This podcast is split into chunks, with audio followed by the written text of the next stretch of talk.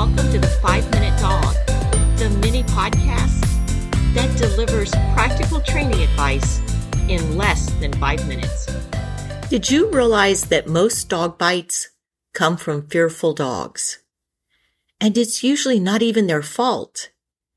We have this bad habit when we see a dog that's fearful or anxious. We think that if we walk up and touch them or give them a treat, they'll feel better about us. But there are a lot of things wrong with that scenario.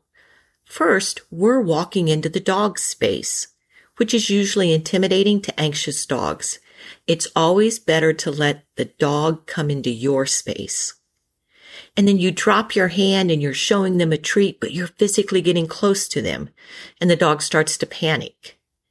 And then usually they'll make a bad choice and they might end up biting.